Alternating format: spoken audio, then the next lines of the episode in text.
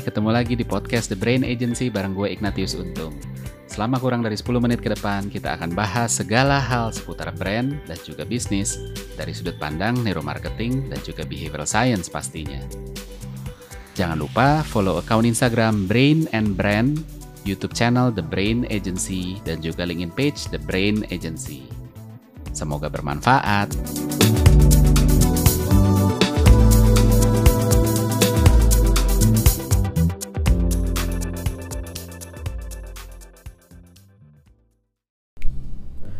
Banyak orang uh, salah belajar dan ngebangun brand gitu ya.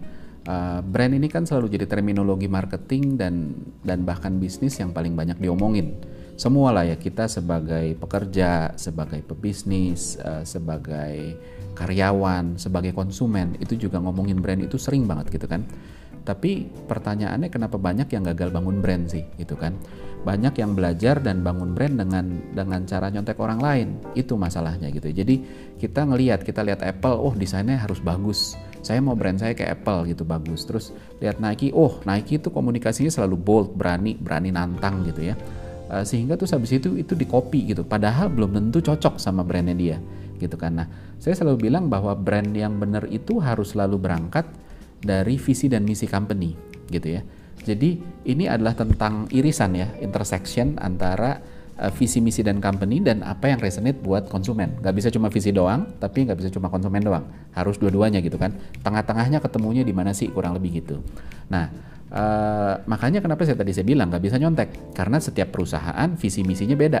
Kalau visi misinya beda kan nggak bisa gitu kan. Ada brand yang mungkin gayanya bukan untuk jadi berani, untuk jadi bold gitu ya. Terus kalau kita nyontek sama Nike, akhirnya jadi kayak nggak punya karakter kayak orang yang impersonate orang gitu, orang yang ngikut-ngikutin aja gitu. Oh dia apa ya trying so hard untuk jadi ini atau siapa wannabe lah gitu ya.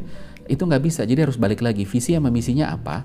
Terus abis itu core dari apa ya personalitinya, DNA-nya dan lain sebagainya itu apa. Baru terus abis itu dikeluarin dan di, di translate menjadi uh, brand gesture, brand story dan lain sebagainya. Nah uh, ini yang bahaya supaya uh, orang nggak nggak nyasar gitu kan. Nah dari sini sebenarnya kita sadar balik lagi saya tekanin bahwa brand itu bukan monopolinya orang marketing, tapi sebenarnya semua orang bahkan dari orang nomor satu di perusahaan gitu kan. Apple bisa gede karena Steve Jobs, Nike bisa gede karena Phil Knight. Mereka berdua bukan orang marketing, bukan brand director, tapi mereka brand director yang top banget gitu ya.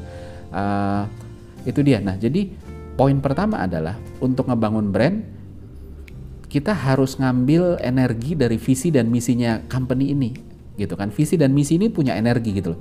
Kalau energinya ini nggak diambil terus kita nyomot energinya dari visi misi orang lain akhirnya nggak jadi genuine gitu kan? Uh, itu pertama. Yang kedua adalah soal konsumen ini kesalahan juga yang paling sering gitu kan? Banyak orang belajar dan bangun brand dengan ngomongin activity. Belajar dari digital marketing deh belajar sosial media deh belajar SEO deh uh, belajar segala macam gitu ya. Kita belajar tentang cara untuk mempersuit mereka tapi bukan bukan di konsumen ya tapi tentang di luarnya gitu loh. Itu bahaya gitu. Padahal kuncinya adalah ada di konsumen gitu kan brand itu dibentuknya tuh di benak konsumen gitu ya.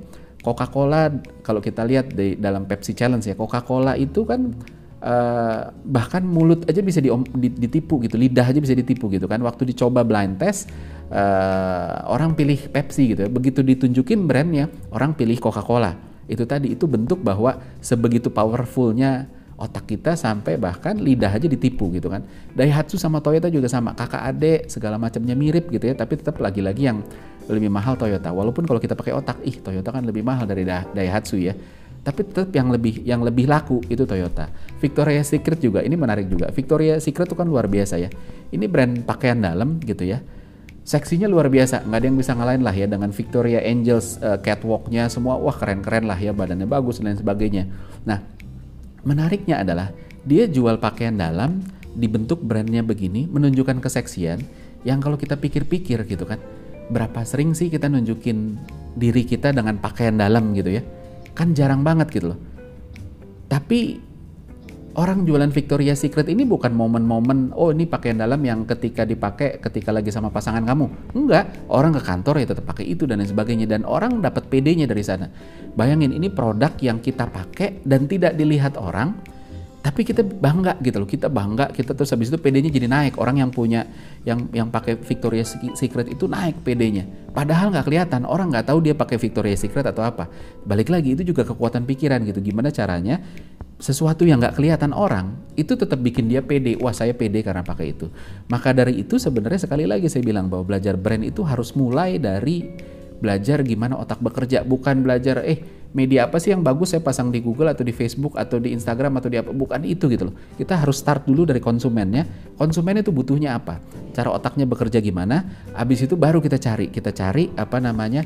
Mereka gimana cara nge dengan pemikiran seperti ini. Karena otak balik lagi otak itu nggak selalu rasional. Kadang-kadang kita emosional kadang-kadang kita irasional kadang-kadang kita bias gitu kan. Bukan cuma masalah psikologi bukan cuma fisiologis tapi biologis hormonal genetik gitu kan Uh, karena walaupun brand direncanain di meeting room, tapi pada akhirnya brand itu dibentuknya di benak konsumen.